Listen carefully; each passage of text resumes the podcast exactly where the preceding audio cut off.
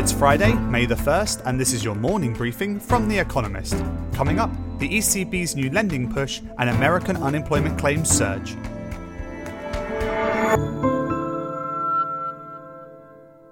First, the world in brief. The European Central Bank unleashed another round of monetary policy easing. It said it would lend money to banks at rates as low as minus 1 as part of a new lending programme. It also said it was fully prepared to expand a recently launched quantitative easing program beyond its current size of 750 billion euros, $820 billion. The bank kept its benchmark interest rate on hold. The euro area's economy shrank by 3.8% in the first quarter of the year, even though lockdowns to curb the spread of COVID 19 were imposed only in March. France, Italy, and Spain were hit particularly hard. France's GDP fell by 5.8% and Spain's by 4.7%. Both countries entered a recession by the standard definition, having also shrunk in the last quarter of 2019. Another 3.8 million Americans filed for unemployment benefits last week. More than 30 million new claims have been made since the start of the pandemic. Over 12% of the workforce is now receiving jobless benefits. Separately, the Federal Reserve expanded its yet to launch Main Street lending program, designed to help small and medium businesses by lowering the minimum loan size and widening the eligibility criteria. Deflation stalks Japan once again, as consumer prices in Tokyo dipped in April, their first year on year decline in three years. A brutal typhoon season and a consumer tax hike had pushed Japan's growth into the red at the end of last year. COVID 19 has battered it further, analysts expect GDP to contract by 20% or more in the second quarter. To no one's surprise, Amazon's revenue has surged as millions of lockdown consumers turn to e commerce for everything, up 26% for the first quarter to $75.5 billion. But the pandemic also imposed extra logistical costs, mainly to do with safety and delivery. Profits fell by a confounding 29%. Apple managed to increase revenues by 1% despite China's shutdown. Royal Dutch Shell revealed that net income fell by 46% year on year in the first quarter to $2.9 billion. The oil giant cut its dividends for the first time since the Second World War, from 47 cents per share to 16. Oil prices have slumped recently, with production cuts failing to offset the fall in demand caused by the pandemic. And Russia's Prime Minister, Mikhail Mishustin, contracted COVID 19 and has temporarily stepped down to recover. In January, President Vladimir Putin had picked Mr. Mishustin, once the head of the tax service, to lead the government. Fighting the pandemic swiftly overtook his other priorities. Confirmed cases in the country rose by a record 7,099 yesterday, putting the total over 100,000.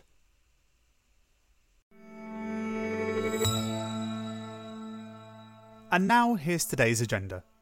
Rough road, oil markets. Oil output is set to slow dramatically as the Organisation of the Petroleum Exporting Countries and its allies today start to lower production levels. The alliance, led by Saudi Arabia, agreed in April to cut output by 9.7 million barrels a day in May and June, a record. But demand is plummeting faster still, as COVID 19 slashes away at travel of all kinds. Demand may have sunk by 29 million barrels of oil per day in April. There is now a real risk that the world runs out of capacity to store oil. Prices are swinging wildly as traders scrutinise the availability of ships and tanks. Yesterday, Royal Dutch Shell, an Anglo Dutch oil giant, announced its first dividend cut since the Second World War. Today, ExxonMobil and Chevron, America's two biggest oil companies, will report results for the first quarter. Their share prices have already fallen by 34% and 24% respectively this year. A difficult easing. South Africa's lockdown. The loosening of lockdown measures ought to be a relief for Africa's most industrialised country. It is five weeks since President Cyril Ramaphosa introduced sweeping restrictions on movement and commerce. This bought time to ramp up testing for the coronavirus and introduce a screening program. The curve has not been flattened, but it has been bent. Some 5,647 cases have been confirmed. 103 infected people have died. The economic damage has been immense worsened by the government's slow policy response, especially in helping the poor. From today, select industries such as agriculture and finance are to reopen. In many ways, though, the restrictions remain tighter than in much of Europe. Cigarette and alcohol sales are banned, and people can only leave the house to jog or walk between 6am and 9am. These measures seem ill thought out and petty. Worse, they risk undermining the public support that the government will need in the months ahead. Collective action apart. Labour Day in Hong Kong. Resist tyranny. Join a union. The banners will be on show today for Labour Day, a public holiday. For more than 30 years, on May 1st, thousands of Hong Kongers have joined rallies organised by trade unions to campaign for workers' rights and other causes. More than 100 new unions have formed since the huge anti government protests last year. All are busy dealing with the pandemic and the recession's impact on jobs. But this year, the police refused permission for their demonstration, citing the risk to public health. A plan by the Confederation of Trade Unions to march in groups of four to comply with social distancing laws was rejected. With one of its leaders facing charges of organising unauthorised assemblies last summer, the CTU will put up 50 street booths instead. But with the coronavirus currently under control, some activists want to get back out and march. Thousands of riot officers were deployed to stop them. Off your marks.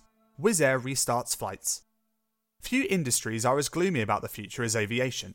Since the COVID 19 pandemic spread around the world, demand for air travel has collapsed. Carriers in America are still slashing flights.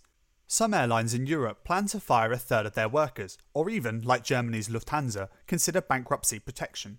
But one is strangely optimistic. Wizz Air of Hungary, Europe's third largest low cost carrier, will today restart flights from Luton, north of London, with plans to fly all of its planes by the end of the year. Unlike virtually every other airline in the world, it has no plans to postpone the delivery of new aircraft this year. Analysts expect it and Ryanair, Europe's biggest budget carrier, to flood the market with cheap tickets to push financially weaker competitors into bankruptcy. No wonder that Dollar Flight Club, a travel website, forecasts fares worldwide will fall by 35% next year and then double by 2025. Rolling back the shutters. Austria's lockdown lifts. Austria will become the first country in the European Union to reopen shops of all sizes today, as well as hairdressers, nail salons, and other services.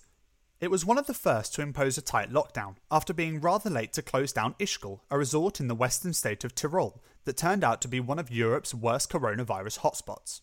The restrictions helped to slow the increase of COVID 19 infections to less than 2% a day, in two weeks, Austria will reopen restaurants and its famed cafes, albeit with restrictions on customer numbers and opening hours and strict rules on hygiene, and allow religious services to resume. Two thirds of Austrians surveyed in one poll are eager to return to eateries, parks, and playgrounds, yet only one third of those surveyed who are working from home are similarly excited at the prospect of returning to the office. Prosit Austria.